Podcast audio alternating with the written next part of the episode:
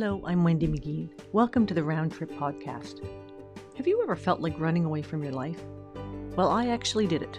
At 55, I jumped on an early retirement package, hopped on my Can-Am Spyder, and drove across Canada alone. I was jobless and homeless. The great news is that, along the way, I found my way back to myself and realized that everything that I needed was already inside of me, which led to the name Round Trip. Join me on my journey as I finally show up as my authentic self. It's possible to step out of your comfort zone and learn how to experience independence and joy. And you can do it all without running away.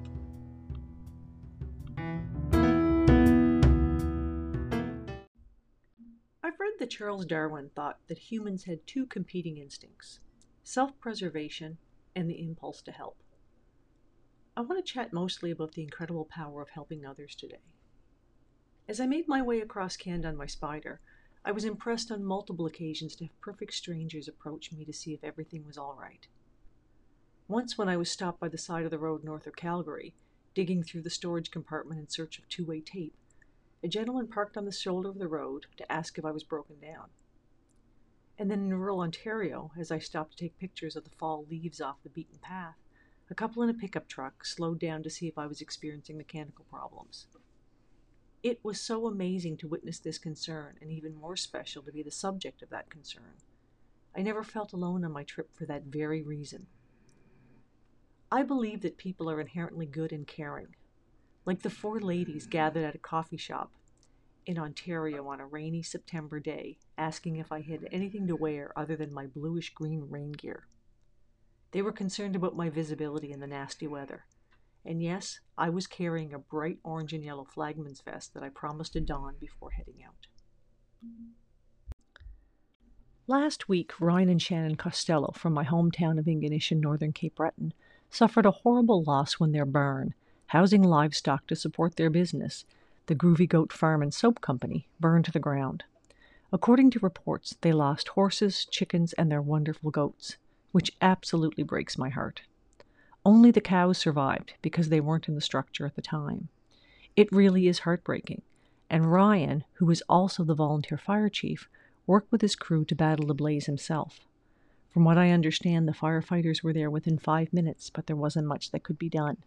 The barn was full of hay, fuel for the fire, and there was even a risk that they may lose their home.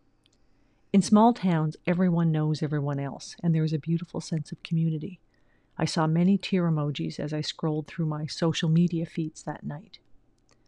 A local paper interviewed Ryan, who was overwhelmed with the support rolling in for them. There was even another business 5 hours away that pledged to buy a new goat for them once the barn is rebuilt. It's their livelihood, and luckily the store to sell their products was untouched. In that part of the country, the summer tourism season is critical to these small businesses. Within minutes of hearing about this tragedy later that day, my eldest daughter, who loves Groovy Goat products, was searching around for news and came across a GoFundMe page for Ryan and Shannon. Within a matter of hours, the original fundraising goal was met and surpassed. As I looked the next afternoon, that total was around 3 times the original objective. Their products are amazing, and visiting with the animals is part of the experience to buy their goat milk soaps, among other things. Just seeing the response makes me a little weepy and so proud. And strangely enough, that same daughter that told me about the fundraiser received a belated birthday present that very day by mail. The contents? A box of Groovy Goat products, soaps, bath bombs, etc. Bizarre timing. My girls love the products and often take time during every visit to my mom's to pick up a few items. I even ordered some via mail for both of them last Christmas. Apparently, people are placing larger than normal orders to help support them as well. That's so awesome. I remember when my dad was fighting cancer, Shannon's dad, Chris, had taken to baking during the day and would bring my dad pies and other goodies and sit for a little visit. My father was incredibly touched by that kindness and appreciated the company. I think that it went a long way to alleviate the pain that he was suffering.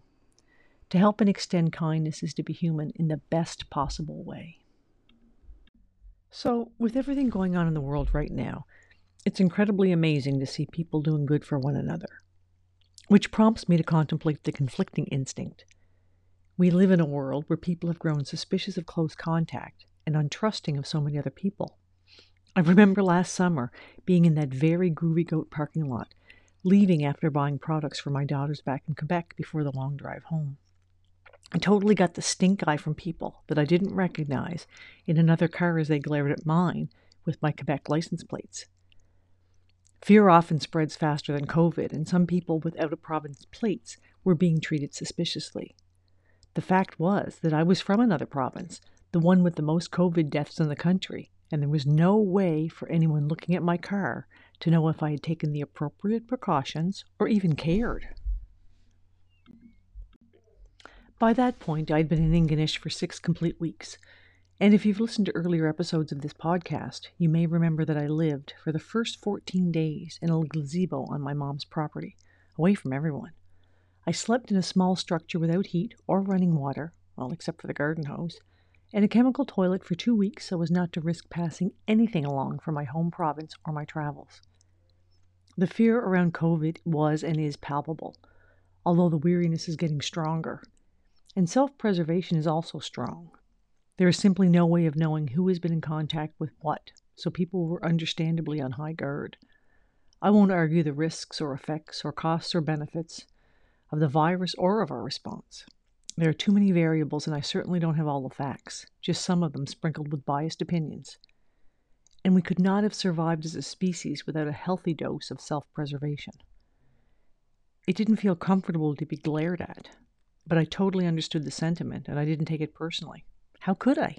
I didn't know these people from a hole in the ground, and they didn't know me. If anyone else arriving in the province had gone directly to my 81-year-old mother's house, I likely would have done anything that I could to physically restrain them from any kind of contact with her, and then went back to the gazebo for another 2 weeks. This horrible barn fire represents a tragedy, and yet I feel hope in listening to the unfolding story. After a year of being in forced isolation and warnings of any contact at all, we have an opportunity to be human and to help someone else, to feel good about doing something. And you know what? It does feel good. If you can help Groovy Goat, please consider it. And if that doesn't resonate with you, who can you help today? Can someone that you know use a friendly phone call? Can you bring a pie to someone?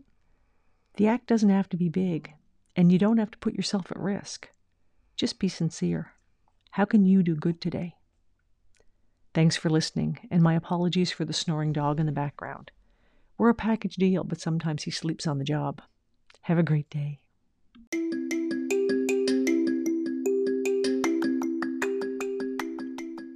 My name is Wendy. Thank you for listening, and remember to laugh. LAF.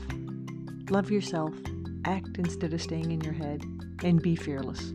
I'll talk to you next week.